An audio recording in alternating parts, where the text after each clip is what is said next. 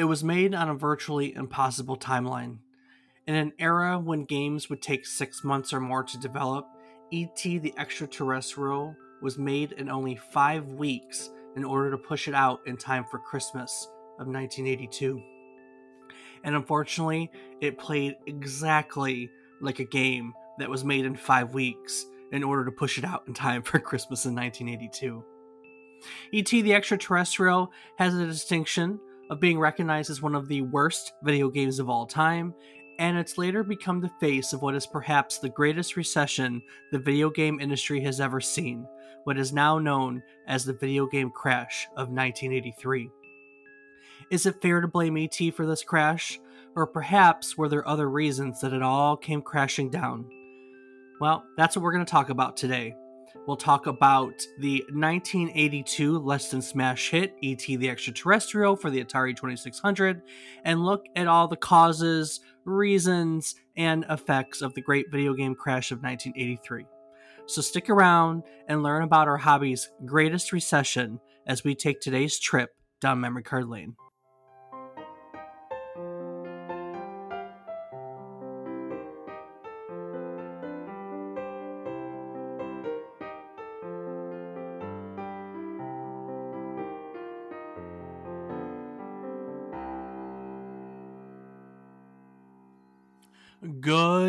Morning, good afternoon, and good evening. I hope these words find you well. Hello, and welcome to the 67th episode of our Video Game Nostalgia podcast, A Trip Down Memory Card Lane. Each week, we take a look back at one title relevant to the current week in gaming history, and we talk about it. While doing so, we hope to teach you something new about the game, what it took from the world as its inspiration, and what it gave back to the world in its legacy. Today, we're heading back to the moment in which it all came crashing down by looking at what is notoriously one of the worst video games of all time E.T. the Extraterrestrial, released for the Atari 2600 in December of 1982. I'm David Casson, and as always, I'm joined by my co host, who is also addicted to Reese's Pieces, my brother, Rob Casson. Rob, have you ever had to phone at home? Oh yeah, many times, man. many, I many had- times. I had a car that just kept breaking down on me in college and had to get help. I believe that's the plot of the E.T. the movie. He had a you know ship that broke down and had to phone home for help. While I was away visiting college, yeah. Do you feel close to E.T.? Uh I am out of this world. Ooh, that was quick thinking. I'm I'm oddly impressed right now. Not even gonna lie. Eh, I get that a lot. so, what have you been playing in the previous week? Well, this week's been uh, mostly just RuneScape and New World. How's New World? Uh, a lot like RuneScape, but more high res graphics. Yeah, okay. Kind of. It's, it's very similar. It's, it's a lot more of the skill, like you pick skills and you upgrade those skills, and there's a trading market where you can do quests. Ah, I mean, it's so basically any RPG. so it's an MMO. Yeah, Yeah, that's it is. cool. Yeah, cool beans. How about yourself? What have you been playing? I have been playing Forza, as have you. You mentioned that. Yeah, there was one night of that. yeah, exactly. Uh, we played Forza, and I have also been playing Hades. I got back into that. I was a little disappointed for whatever reason. My previous save file for Hades was nowhere to be found, so I had to start that over. Not the biggest loss. It's a great game. I, I don't mind at all, but still, you know, a little disappointed when you ever you lose progress. Um, I started playing one of the Dark Pictures anthologies uh, Man of Medan, Medan. I don't know how they say it. I probably should have listened to the game. I know, right? And I think that is it. Yes. And hey, since the last time we recorded, we actually saw one another because I came to Michigan. Huh? Yeah, you did. that was pretty Jonah? cool. It was nice Yeah. to see you. It was nice. So, but uh, yeah, so been up to some stuff and uh, just playing catch up. Just playing catch up. So here we are, 67 episodes in, about to talk uh, about a major point in the history of video games, a turning point, if you will, one that was definitely make or break for the industry. Do you know much about the video game crash of 83? Uh, I didn't know there was a video game crash. I just know that ET was a terrible, terrible, terrible game, and, that you- there's a landfill just filled with them. so you had no idea that it was you had no idea that the video game industry basically crashed and it's noted as being one of the contributing factors I didn't know. No. Okay cool well then you're going to learn a whole lot today so so our story today goes back to 1981 when howard scott warshaw was hired to work at atari his first notable success was a 19 early 1982 Atari VCS or 2600 title. The Atari uh, video computing system, the VCS, is also known as the 2600. So, uh, Atari title Yar's Revenge. So, Yar's, which interestingly enough is the best selling original game for the Atari 2600, was originally conceived as a licensed port of an arcade game called Star Castle. And not to get into it, but basically what happened was as Warshaw got into the development of this port, he realized that he couldn't port it over accurately because the Atari 2600 it was just the hardware limitations. It, it wasn't an arcade system. You know, the arcade systems were big, beefy, sometimes multi-card units you know they they they technologically they were a lot further ahead than the the home consoles you know they we hadn't got to that point with home consoles where they had that that much power under the hood so he couldn't port it over right Right. And so what he basically did is he he took the concept of what was Star Castle and he readapted it into a completely uh completely new game. And Yar's Revenge was, and might I add, is a, a, a success. It's typically regarded as the you know um one of the best, definitely the best selling original original titles for that system. So yay, Howard Scott Warshaw, great programmer, right? Right. So, because of his success with Yars, he was asked next to design the video game adaptation of the film Raiders of the Lost Ark. So, this was released later on in 1982 and was also a commercial success.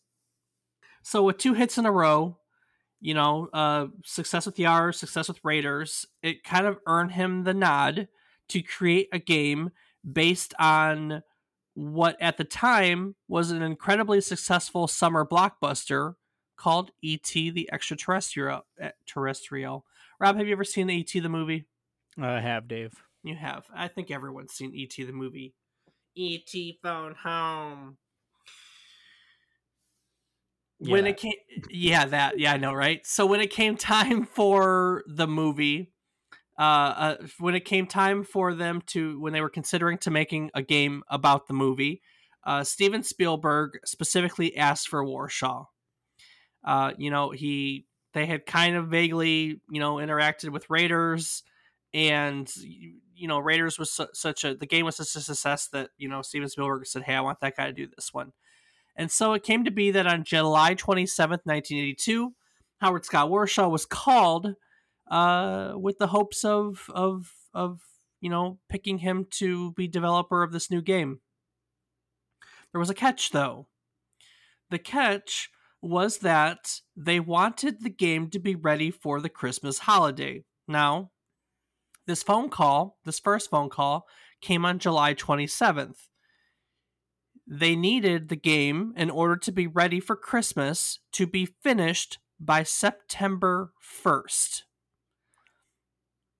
which left roughly Oh. five weeks for ET to be finished on time. thought it was a little longer than that. I knew it was short. I thought it was at least a couple months. Nope. Damn.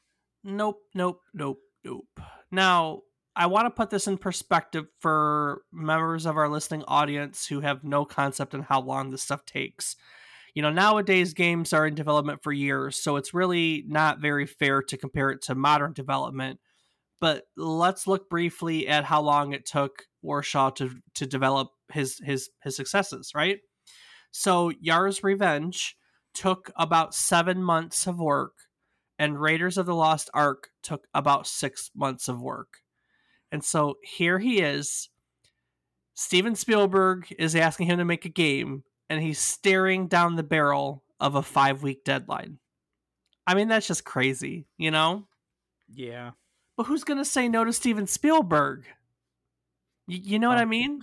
Clearly not this group. Clearly not not Warshaw. Yeah. So Warshaw originally conceived of an I of a of a concept, a game concept, where he wanted uh, there were there were four four ideas. So the world, he had one. He had an objective. You know, this is how he designs, right? He split he split his games into four ideas. You had the world, the objective, the path to achieve the objective, and the obstacles. So what he had in his mind was a six sided world in which players could float around and he wanted to adapt part of the film's plot, which was ET phoning home as the goal. So in his mind, the player would have to gather all these parts to put the phone together to call the ship, and would have to be there at the ship to be picked up at the sh- at, at, at let's say extraction site to win the game. You know, he he saw obstacles uh, you know that would be in the way that would allow you to you know be successful or not be successful you know he the difficulty of the game in his mind was different time time constraints you know and, and he knew he was going to struggle with this with with technical limitations like he did on Yar's Revenge you know um and he also kind of had thought about the fact that he wanted adults that would be that would chase the alien just like in the movie right Right. and then the infamous pits. So in this game, there are holes you fall into that are pits, and the pieces of the phone would be in these pits. That was kind of designed as a way to make the world bigger. That you know, that was a device to make the world bigger that he he could make it because of technical limitations. So, and so he took this concept, which was basically just you know a six sided world going to find phone parts to phone home, and he presented it to Spielberg and the truth is is that Steven Spielberg was less than thrilled with this idea. So, according to a later uh, interview with uh, Howard Scott Warshaw, uh, Spielberg looked at him and said, "Couldn't you do something more like Pac-Man?" Oh. Well- Well, Pac-Man was the thing, you know. I mean, I suppose, but But but Warshaw didn't just want to copy Pac-Man. That that, that, that you- who uh, that no, that's not what he wanted to do. And so he stuck with his original vision and he made the game just as he, you know, kind of as best as he could have with with his original vision. Uh, you know, it's kind of funny because in hindsight, he says that maybe uh, Steven Spielberg had had a, a good notion in, in past interviews. Maybe maybe Spielberg was right. In hindsight, maybe I shouldn't have created the worst video game of all time. I mean, yeah, who knows? So five weeks, writes the game, designs it, programs it. I think he had two other people worked on it with him. He had an artist and he had a someone who did the music, if I'm not mistaken. But he did everything else within the time period. Uh, as you can imagine, there was no testing of the game. You know, normally at the, in this period, they would put it in front of a, a do what's called an audience test. No time.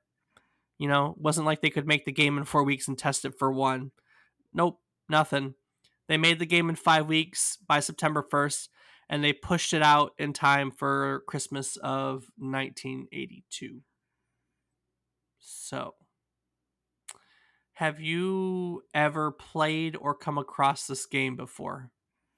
I haven't played it, but I've seen videos of it being played. Okay. All right, so let's take a moment and talk about it, what what it is. Um, it's very much like it, it very much is uh, Warshaw's original vision. ET is basically a, a, an adventure game. You are you are ET you know, looking from the top down perspective. And basically, your goal is to collect three pieces of an interplanetary telephone. Now, these pieces, as I said, are found scattered randomly in pits.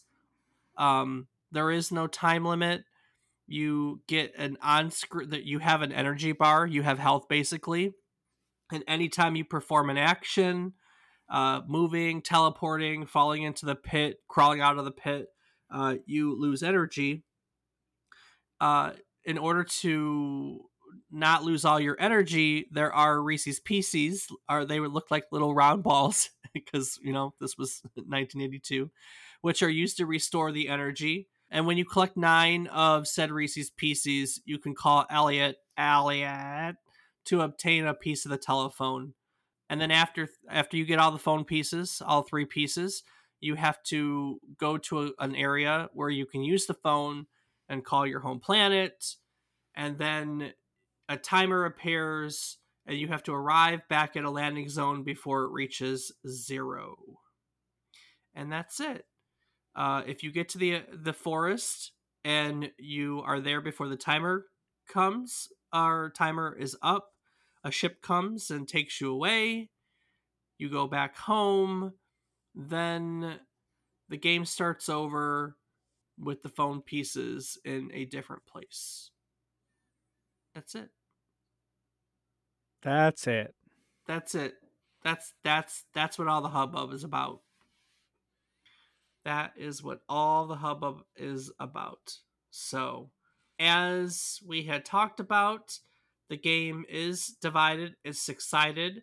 There are six different environments. They're all different settings from the film, and each of them have the wells. You get your phone, you get out of it, and then you know there's the enemies too you get chased down by scientists there's fbi agents and then there were different difficulties that would affect the amount of you know people chasing you down the speed of people chasing you down and just the you know i guess that would be the overall difficulty so yeah that that's that's that's the game in a nutshell interesting huh yeah there's not much to it no, there's not much to it. But but realistically, was there ever much to any game back then?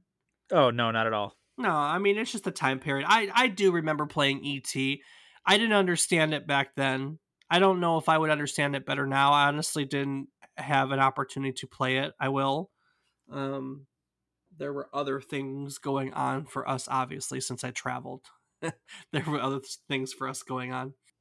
I, I I just remember not knowing what the hell was going on. That's the that's the prevalent thought I have for ET is that it was confusing and I didn't understand it and so it's always been a bad game to me because I didn't understand it. Yeah, it seems to be the case for a lot of people. Well, you know, I'm not alone. Let's let's take a look at it as a retrospective, you know, because uh, we're already we're already here. This game is typically regarded as one of the, if not the worst video game of all time. You know, commercially, it sold a ton of copies. We're talking millions of copies, millions of copies. Uh, but it was critically panned and it was returned left and right, you know? But I guess the key, the question is right off the bat because I have more, you know, I want I want to talk about the video game crash is am I the only one and to find out if I'm the only one, Rob, as usual, I pulled some user reviews, which you're going to get to read here in a moment, earlier than normal, in the middle of the episode, mm. mixing it up a little bit. Um, Weird. I know, right? But let's jump on that pretty early and find out if if I'm crazy or if other people had issue with ET as well. All right. Well, first up for Moby Games, we have user Arajarn, who says, Before I get onto the bad, I have to let you know how excited I felt when they were announcing a game based off that brilliant movie. After seeing that movie in theaters, it was a lifetime favorite of mine. Sometime later, I hear that they released a game of ET, and I couldn't sleep for many nights. As soon as I get the game, I'm thrilled because I believed I was going to have a blast. But enough talk. Let's talk about the flaws about this garbage. As soon as I get past the title screen, I see E.T. landing on Earth in a pint sized spaceship. Now, I believe he was stranded on Earth as the other aliens seem to forget him.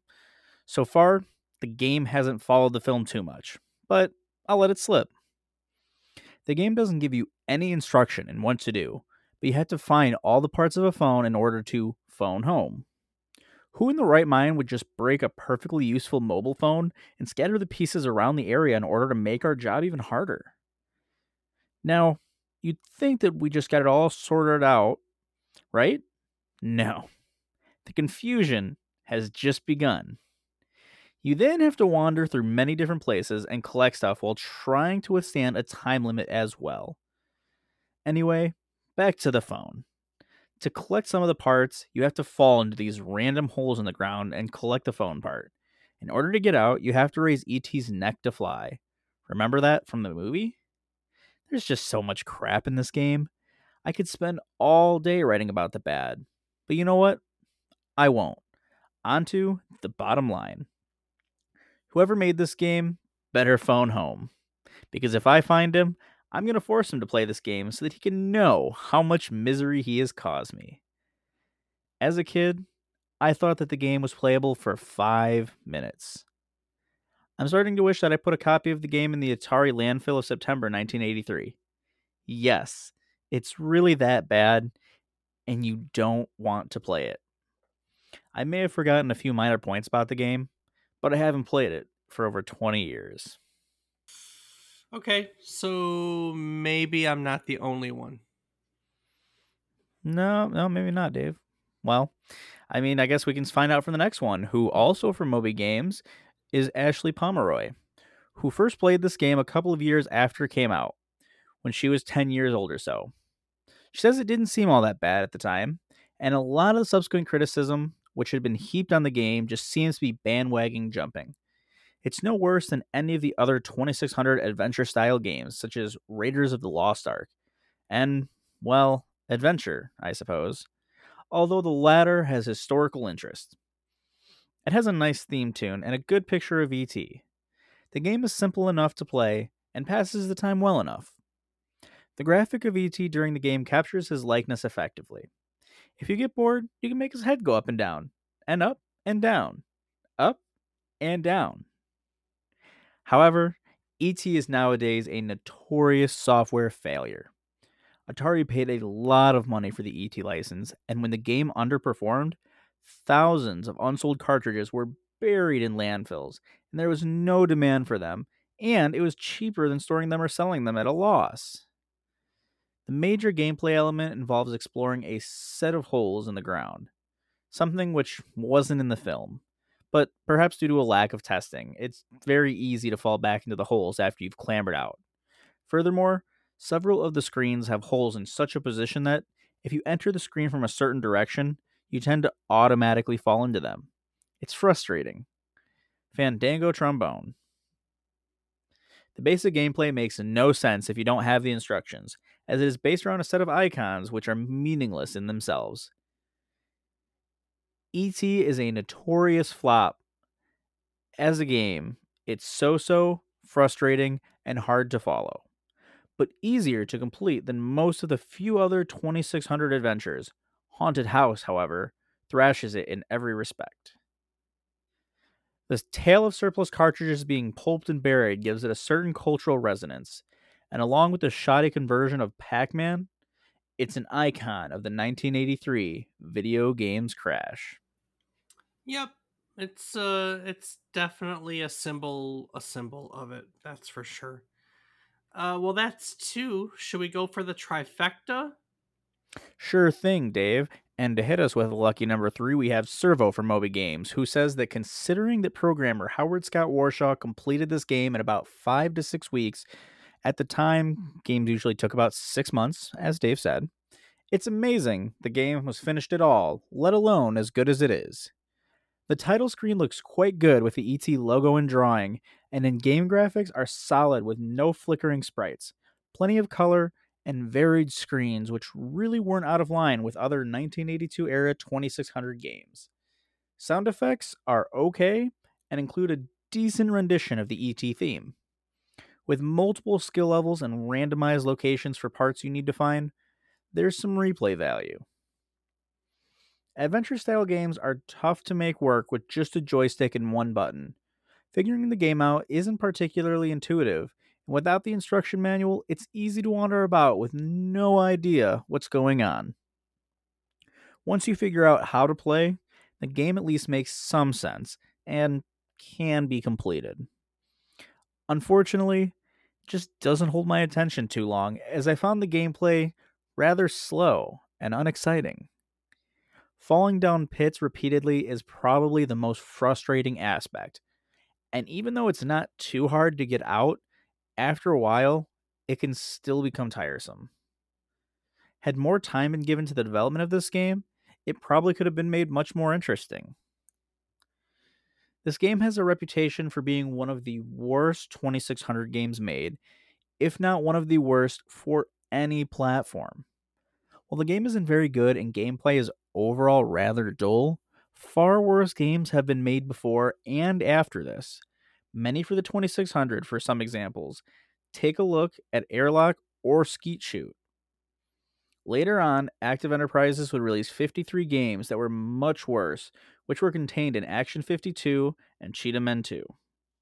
I don't think any of these and many other really bad games are often remembered since ET was heavily promoted and vastly overproduced due to the popularity of the movie. Rumors of a significant number of copies being dumped in a landfill doesn't help its reputation much either, which I think is usually too harsh. There definitely wasn't a rumor they did find landfills. They did find landfills. Well, Dave, They definitely found landfills. it sounds like not everyone hated it because some people enjoyed the game for what it was. Because, I mean, considering that it was done in a fraction of the time, maybe it wasn't the worst piece of crap. No, it was. Yeah, no, fair enough, fair enough. Uh, no, it was. You know, um, even Howard Scott Warshaw has a really good sense of humor about it. You know, because he, a, no matter what the reputation of the game is, all of his gaming titles sold over a million copies. There aren't a lot of developers that that back then could say that. True. And he has a you know, two of his titles are the best original, you know, what's seen as one of the best original games for the Atari in Yar's Revenge, and what's typically seen as the absolute worst title for, uh, you know, everything uh, in ET. And so he says there are there's probably no other developer that can brag about the range of their games that I can. So nice. Yeah, I know. I know. Well, I mean, come on, he made it in 5 weeks, man. That's um that's great you know kudos to him guy got paid i think i think it's like $200000 to you know for five weeks of work jeez yeah yeah for real but uh yeah so et has become the face of the great video game crash of 1983 and so let's spend some time talking about the great video game crash of 1983 have you ever heard of the video game Crash before? It doesn't. Not, I'm trying to think of it, and I don't think in any of the documentaries or things that I've watched that I've heard about it. But you know, but you know about ET. It's just right. weird. It's just weird because typically, like the two are always put together for me. Like I, I don't know. I guess that's it. Like you always hear, well, ET contributed to the great video game Crash you know the great video game crash and i it's i don't know it's just weird for me to see separate so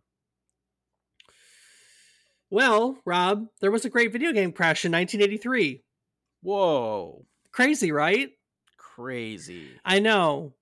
Uh so that's what we called it north america. In japan it was called the atari shock. And it was basically a huge huge huge huge huge and i mean huge fucking death defying recession in the video game industry that lasted nearly two years. It led to the bankruptcy of several companies that made home computers, that made video game consoles, and left analysts, critics, consumers really questioning whether or not video games were going to stick around stick around period. It also pretty much so it was already waning but it was also kind of the death knell for the golden age of arcade games. Um and and so it wasn't just home consoles which is which is where it's known for it affected the arcade game market too um yeah kind of helped bring up bring about the end of the golden age of arcades uh, you know. Mm, probably for you what you want to know is or maybe not what everyone wants to know. So the video game crash really brought to an end rather abruptly what is known as the second generation of console gaming in North America. Do you know what generation we're on now? Uh, no. What do you think? Hmm. How many consoles do you think? How many generations of video games? 12. No, we're not up to 12 yet. Damn. I know. Is it seven? No, it's more than seven. We're on the ninth right now, Oh, okay. actually. We're on the ninth. We're definitely on the ninth. And and fun, funny enough, the second, you know, we say that it brought it to an abrupt stop, but technically the second uh, generation of video game consoles lasted from 1976 to 1992. Do you know why it lasted all the way to 1992? Um, hmm. Nope. Can't say that I do. Because the Atari 2600 was in production until 1992. Oh. Think about that. Uh, well, let, I mean, let's go. When did the Atari come out? Do you, do do you know that roughly? 1980s? Actually, Or 19 70s. 1977. Yes. 77. Yeah. 70s. Yeah. 1977 to 1992. Do you know how many? Take a while guessing how many Atari 2600s were sold. Hmm. 20,000. Oh, you got to do way better than that. More? Way, way, way more. Atari 2600? We just talked about uh and I know I know I'm putting you on the spot, but we just talked about how the game sold millions of copies. Okay, maybe millions of people were bought. No, okay. Hold on though. Millions of copies were bought, but everything ended up in a landfill. Mo- How do you know it's not just that the company reported millions sold because they bought them to sell to landfills? Ooh, that's a good one. That's a good one. Okay, but Atari 2600s would probably say 3.7 million. No, it's more. Uh, that would honestly not even. And, television sold three million copies. Uh, and that was does like Xbox and PlayStation sell now? okay. All right, I knew you were going to ask that, so I actually pulled up the statistics. So at the moment, at the moment, according to sales in the current generation, well, I can't pull up the current generation. I can only pull up the last one for official sales. The PlayStation 4 sold 112 million units, Yeah, And- damn. and the Xbox One sold 51 million units. In case you, in Damn. case you didn't know that, Okay. and the Switch sold 89 million units. So with those numbers, okay, let's try closer to 200. Well, no. I'd say 150 million. No, no, gaming wasn't that big back then. It's actually thir- Ah. it's 30 million. The Atari 2600 sold 30 million units. So, and and to kind of put into perspective, the NES sold 61 million units. So we we started kind of going up from there, and then the SNES sold 50 million units. The PlayStation sold 102 million units. And we just kind of we we just kind of keep going up from there. So so yeah, so here we are. We got a little sidetrack because I, I love all that number stuff. Um, the second generation of of console gaming. So the, there are generally seen to be four overall causes for the crash, and uh, let's talk about the first one. The first one is known to be a flooded console market in the context of the second generation of of gaming consoles. So I would really like to do specific episodes on the generation someday. So I'm not going to go into too much detail more than what we already have. But basically, what you need to know is that the Atari 2600 became a runaway success when Space Invaders was ported over to the system.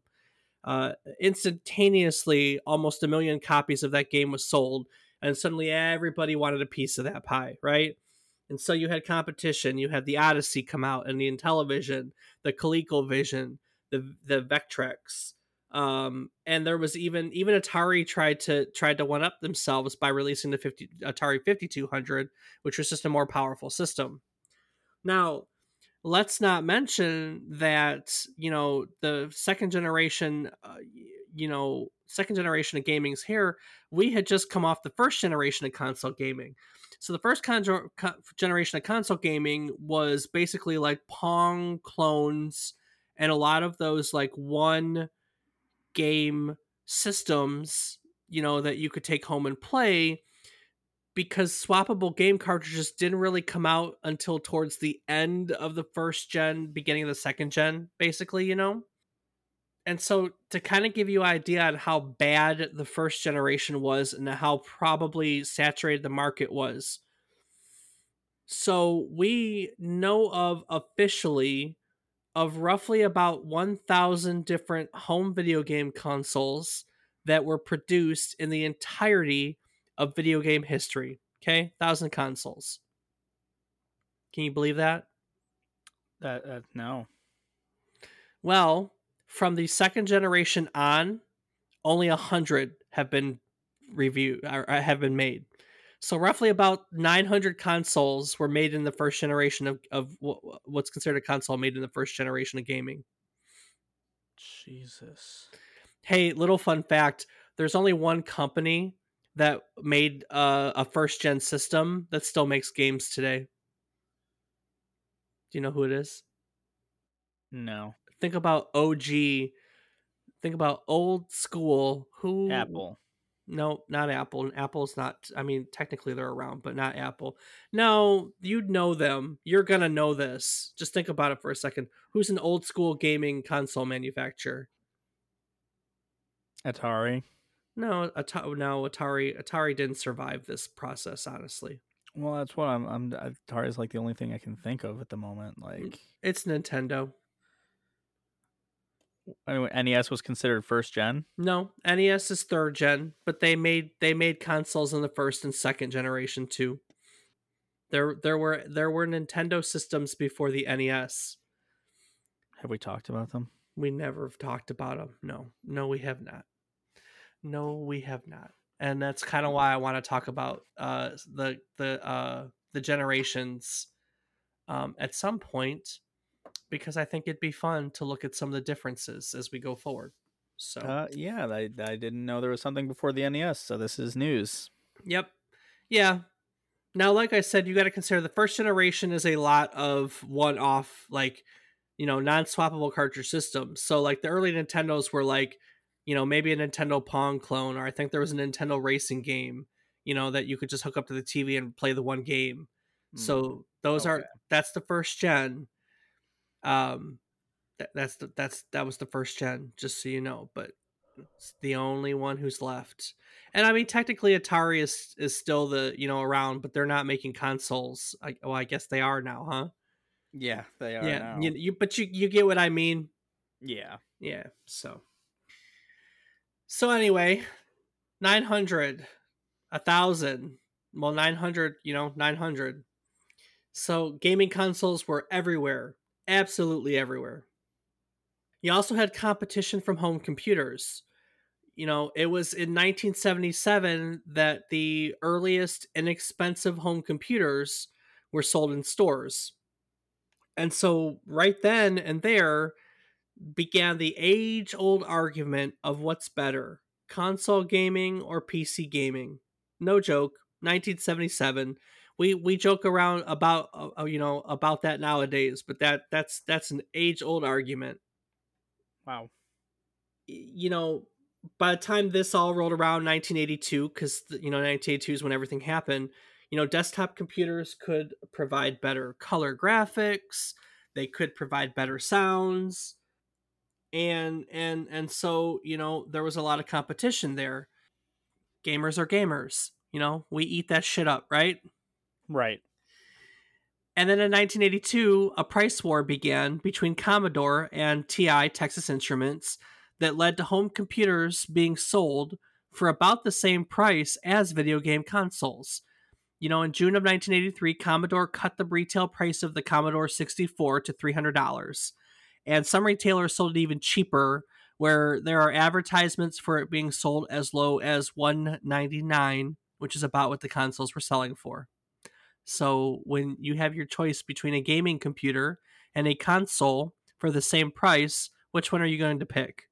Uh, yeah, that's a, an easy answer on the computer. It was still an easy answer back in 1982.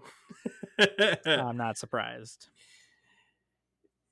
Despite the price drops, you know, demand for home computers actually slowed down in the summer of 1983 here here in June. You know, that's why they cut the price.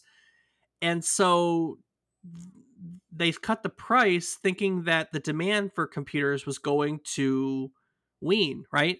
You know, it Right. was it, it was going it was going to die down, so they started making less. And then Christmas hit, and the demand for these gaming PCs shot through the flipping roof. Everyone was frankly left with their pants down. It was so bad that, for instance, the major retail chain J.C. Penney, which is still around to this day, barely, but still around, J- J.C. Announced in December of 1983 that they were no longer going to be carrying home computers because based frankly the low pricing of them and the the not being able to get them you know no supply left it not worth their time whatsoever so retailers couldn't get computers and said we're out next we basically have so in 1979 four atari programmers left atari because they felt they weren't getting the recognition they deserved right so Atari was owned by Warner Communications. Yes, that Warner Communications. Now they're what one of the largest telecom companies. And so they saw other people in Warner, actors, directors, musicians, getting all this money and accolades and they said, "Hey, we feel that we're creating art too. We should be getting the same recognition as those guys." Makes it's pretty logical, right? Right. do you think uh I think nowadays some game developers have celebrity status. I think that's a fair statement. Yeah, I would say so. You know, we have the Miyazaki, not Miyazaki, Miyamoto's and the um crap, Concerned Ape is is uh is pretty popular and Cliffy B and I could go on, but you know what I mean. Yeah. So these four Atari programmers, they left Atari and they formed Activision. So prior to Activision being formed in 1979, there were no third-party developers whatsoever. You know, Nintendo, not Nintendo. Atari made games for Atari, Commodore made games for Commodore, and so on and so forth. But Activision changed that, completely changed the landscape of the market. You know, they created games like Pitfall. Pitfall sold over 4 million copies and it was ported over to everything. And when people saw what Activision had done, they wanted in. They wanted in, just like everyone wanted in on the console wars. You know, game developers wanted in on the the success of a third party developer. To put this into perspective, you know the the CES Consumer Electronics Show in 1982, there were 17 companies developing games for the Atari who had in their pipeline around 900 new games that they announced, or 990, not 900, Jesus Christ, 900. Woo! So 17 companies, 90 games. A year later, in 1983, there were over 100 companies trying to present their games at CES. So 90 new gaming companies, you know, roughly in the course of a year. And to put Hmm. it to, to put it into one other perspective, in June of 1982, there were just over 100 games available for the Atari. But by December of 1982, there were over 400 games available for the Atari. Wow. Now, it's not like common de- time. You know, I, I think that if we were to talk about that it, it, right now, I don't think that that's unreasonable because digital distribution has completely changed the way we look at you know, gaming and gaming markets, right? I think that's fair. Yeah, I'd say so. But at the time, there weren't internet where people could learn about games, and there wasn't, you know, there there wasn't a, a place that you could just go and download games. Like you had to physically go to a game store and walk around for God knows how long, reading the descriptions on the box to decide what game you want. You know, and and uh, Nile with 100 games it's one thing, but suddenly you had 400 games. I mean, they're they're just they weren't ready for it. You know. You telling me there wasn't just an entire channel with nothing but commercials of these games? no, honestly, I remember that I would get all of my news about new games from magazines. I used to be so excited for every month's magazine because it was the only way I, I found out what new stuff was coming out. And you were so excited to go through the pages to find, like, oh, this game they announced it. Oh my God, they announced that game. When's this going to come out? And that was it. That's what we had, like, magazines, you know? Wow. So we have looked at a flooded console market and we've looked at competition from home computers and now we just talked about uh, a loss of publishing control right? You know activision right. activision basically um, and and there's more to that story. We may get into it someday. You know atari wasn't happy when activision did that so they sued them and basically you know lost you know, Activision could make games, but they had to pay licensing rights to Atari, which became the standard for the market, licensing rights to the consoles. Everyone does it still. So, um, so yeah, yeah, yeah. But that brings us to ET. Where does ET, the extraterrestrial, fall into all this? Well, it sucked. Yeah, it did. yeah, pretty much. So people people probably didn't uh, like that very much and no. thought that all games would start to suck. Yeah, pretty much. That's exactly it. It the last the the fourth cause typically seen as a complete lack of consumer loss or lack of consumer confidence, right? So prior to 82, Atari was the dominant company in the video game industry. But for all the reasons we have now been talking about, they started to slip. They were no longer the top dog. And so they made a series of decisions to try to get back or stay at the top that just didn't work out.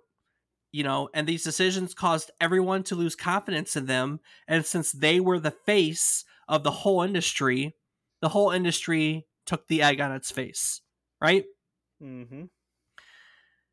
As a company, as they started to slip, Atari started to focus on business opportunities as opposed to innovation in gaming you know they, they had had some success porting over some arcade hits and so they really just began to look for any and all lucrative licensing opportunities that they felt would just give them the leg up on the competition.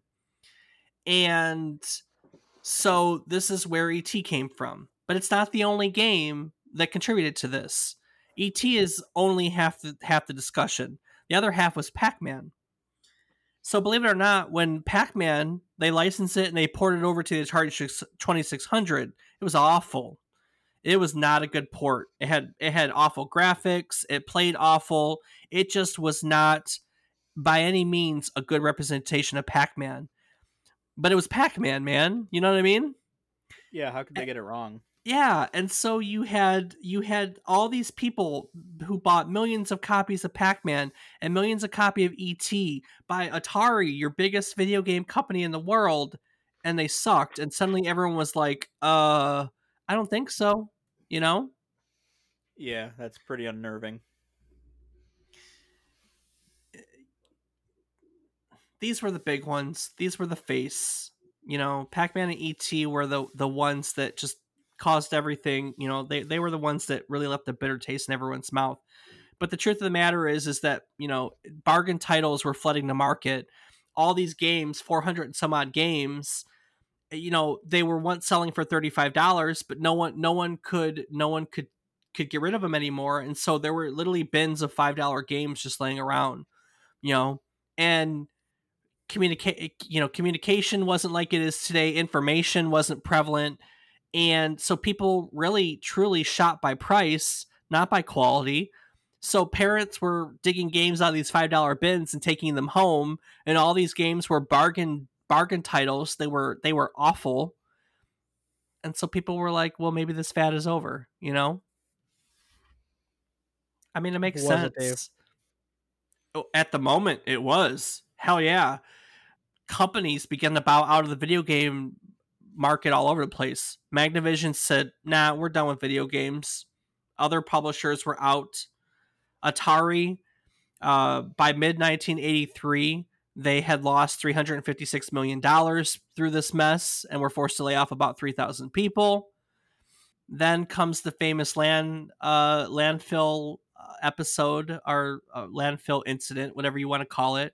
So yes, the urban legend is that they had a ton of unsold cartridges of, of specifically of ET, and that they were famously buried in a New Mexico landfill. The truth of the matter is, yes, there were a lot of uh, cartridges uh, that were indeed buried there. Uh, there's a really fascinating documentary that came out in 2020, I think it was last year, uh, that tells you the whole story about it.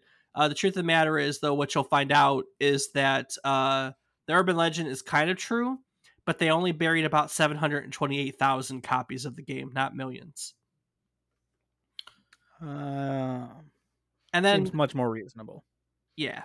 And then Atari just kind of continued to lose money, right? You know, by the by the end of 1983, it was fi- their losses were 500 some million, and so Warner Communications said, "Eh, we're done."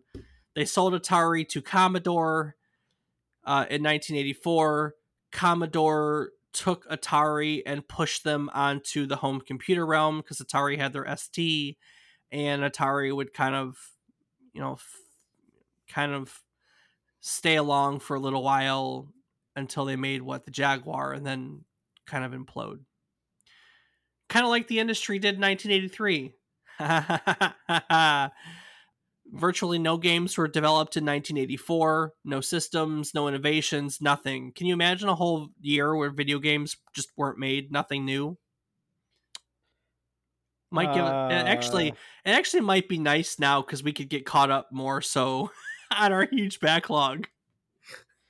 Yeah, I don't know. It'd be kind of weird, but uh, there's definitely been a year or two where I didn't get anything new and just waited it out. Well, there wasn't anything new to be had. Okay, look. So I'm I'm I'm a you know I- I'm gonna sum up. I'm gonna sum up how bad this video game crash was, and then we can take it out of here. In 1983, sales of home video game consoles and games in the United States were 3.2 billion dollars. In 1985, they only amounted to 100 million dollars. Oh, A little bit of a loss, a little, little bit. Yeah. just, just a little bit. Ouch. That's a big swing. Yeah, that's ginormous. Yeah, it was a serious recession. It, it was, it wasn't, it wasn't like, hey, we kind of lost money, and you know, so we're so we're so we're hesitant. It was we seriously lost a lot of fucking money, and we don't think we want to do this anymore. You know. Now, it wasn't as bad. Truthfully, it wasn't as bad outside the United States. It wasn't as bad outside the United States. Um, it's called the Atari shock in Japan because the shock waves went to Japan and affected it, but Japan was in a little economic bubble and their gaming companies were doing well and so they weren't affected. I think across the world the whole market lost like 14 or 15 billion dollars um which was like a third of the the worldwide uh market. I I, should have I should have put that down there. Really wanted to focus on the North American side of it. Point is, is that it still kind of went strong in Europe and Japan, and thank God it did because you know, um, if it hadn't, we may not be where we are now because it was a little successful Japanese company, you know, that stepped in and saved the day. You know what I mean? Absolutely.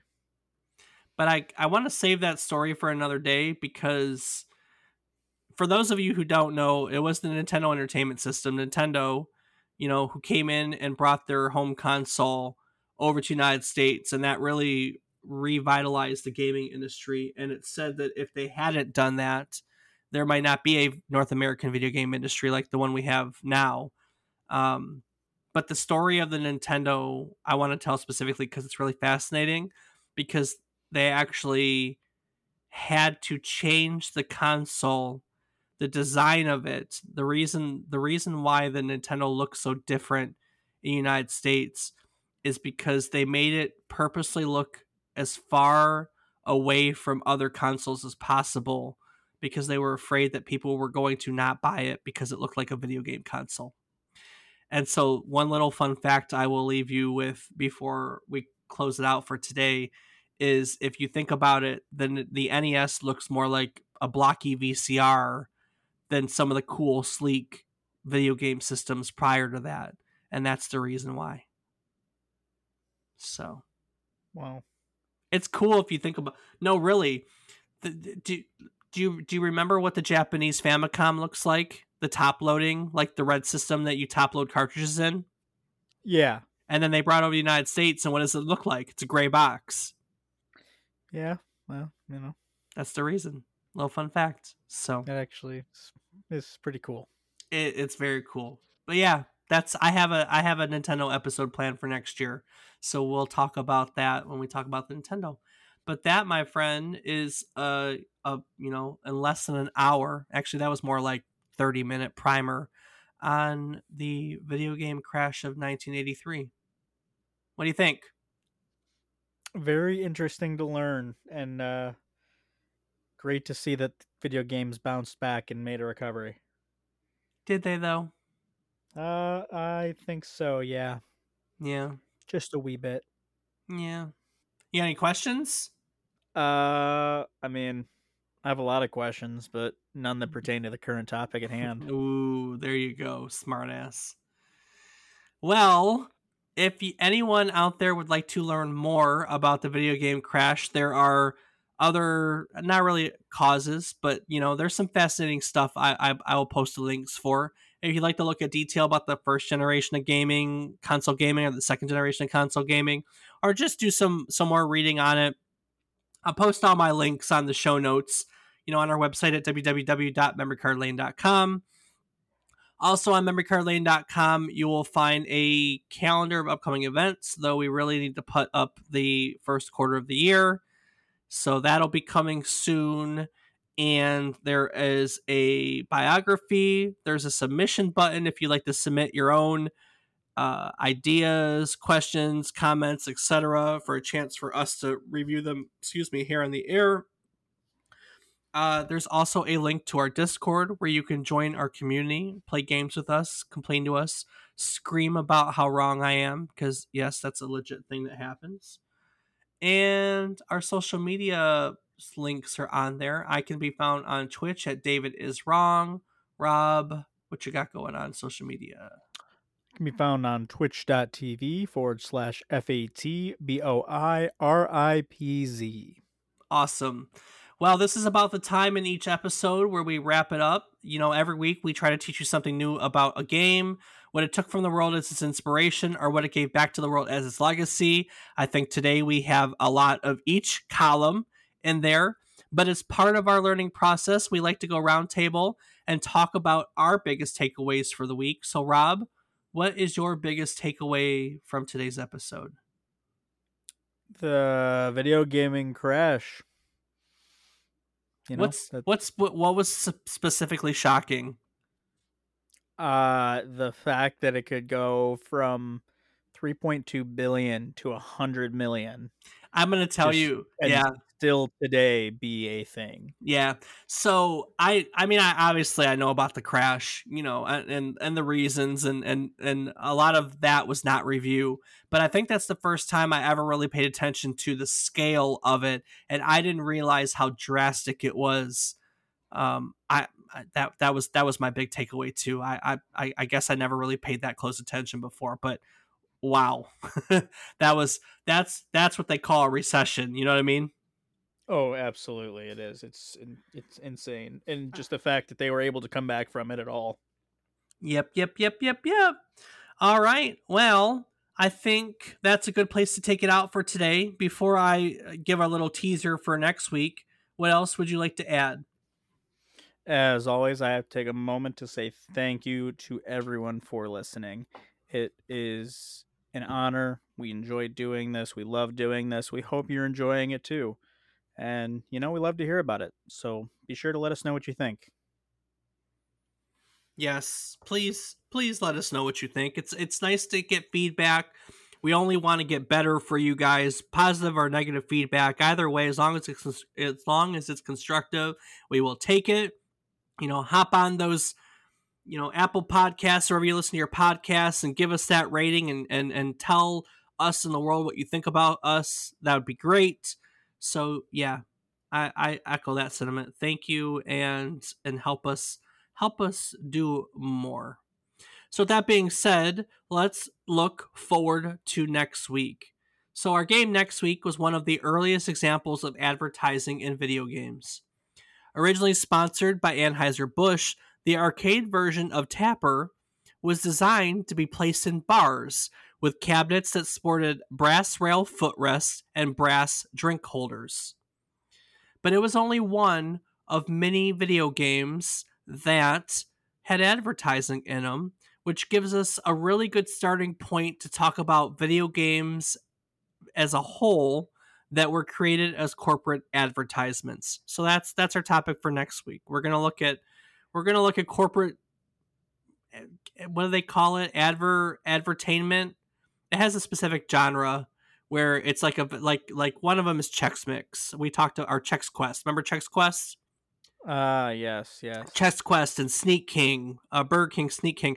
Didn't I send you that picture of that guy who had over 2,000 copies of Sneak King recently? You sure did. Oh, man, I don't know. So, anyways, we're going to be taking a look at all these video games that were specifically created as corporate advertisements. Uh, I, I, I, it's really fascinating. There's a lot that I, I never knew before researching. So, uh, join us again next week. Grab those foil hats and don't let the subliminal subliminal marketing get to you as we take a buy more buy more buy buy buy buy buy buy more please buy more buy buy buy trip down memory card lane do the thing do do do ba do ba do